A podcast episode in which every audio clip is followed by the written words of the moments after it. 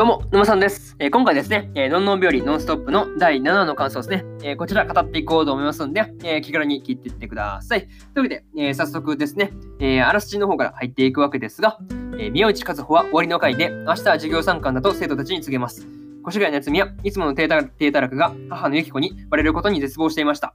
勉強していなかった夏美が悪いと笑っていた和穂ですが、夏美は和穂が自習に居眠りしていることも由紀子に伝えている様子。授業参加の内容次第では自分に被害自分にも被害が及ぶと焦った和穂は必死になって夏美に勉強を教え始めるのですが、というね、アニメ公式サイトからの引用になります。ここからですね、えー、順次感想になっていくわけですが、まずは一つ目ですね、えー、一連卓章の授業参観というところで、えー、夏美と、えー、和穂がですね、えー、まあ授業参観に向けて、えー、団結するのはまあ見ていて面白かったわけですが、まあ、結局ね、まあごまかすということはできずに、まあダメだったという話ですね。うんまあ、それなかなかすでに面白かったわけですが、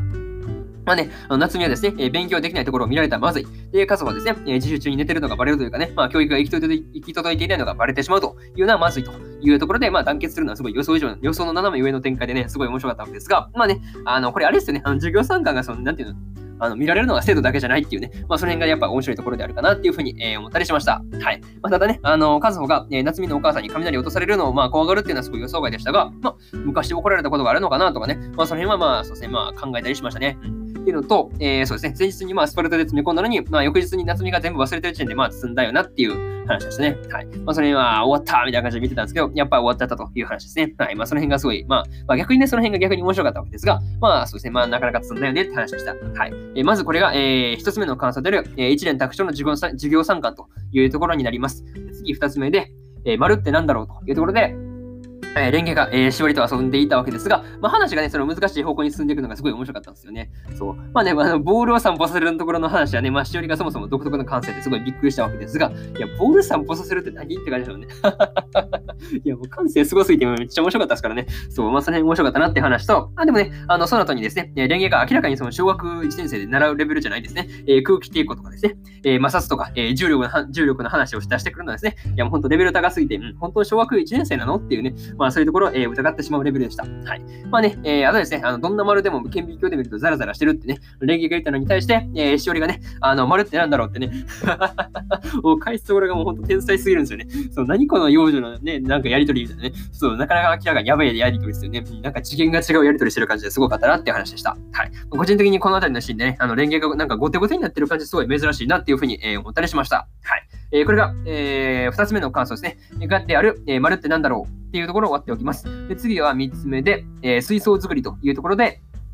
えー、カニを捕まえたレンゲがですね、夏美と一緒に、えー、水槽を作っていたわけですが、まあね、レンゲのために水槽を貸してくれる夏美ですね、まあ優しいなっていうふうに、えー、思ったりするわけですが、まあね、えー、その後、まあ結局ね、あの完成させたところでですね、あの岩ですね、まあ、岩のギミックを見て、えー、レンゲがマイラマイライオンを言うところにはすごい面白くてですね、まさかのマーライオンですね。あの、岩のね、あの、滝って言ってるのに、そう、まさかのマーライオンを言うとは思わなかったね。あの、まあ、吹いてしまったわけですが、いや、めっちゃ面白かったですね。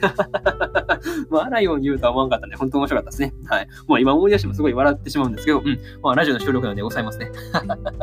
いや、面白すぎてね。いや、思い出して笑っちゃうレベルですからね。そう。いや、もう本当面白かったなっていうところで、まあね、水槽が完成した頃にですね、えー、数多が来てたわけですが、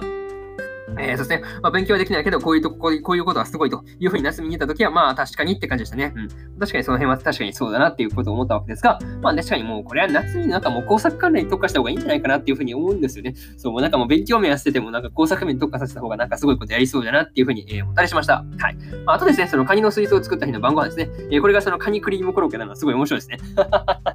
そう、カニの水槽を作ったのに、その日の晩飯カニクリームコロッケはほんまに面白くてですね。いや、めっちゃ面白かったね。いや、もう本当、本当にもうね、腹筋壊れるかなっていうふうに思ったぐらいにね、笑ったんですが、いや、もう本当面白かったですね。はい。えー、これが、えー、3つ目の感想である、えー、水槽作りというところになります。でね、えー、最後にというパターンに入っていくんですが、えー、今回はですね、授業参加の夏美がすでに面白かったわけですが、いやもうアイドルのはですね、もうわからないって言ったらいいだけなのにね、あの夏美がすごい難しく訳しちゃうっていう、ね、そうそうそう。でも、なんて問題の方からあの歩み寄ってくれてるのにね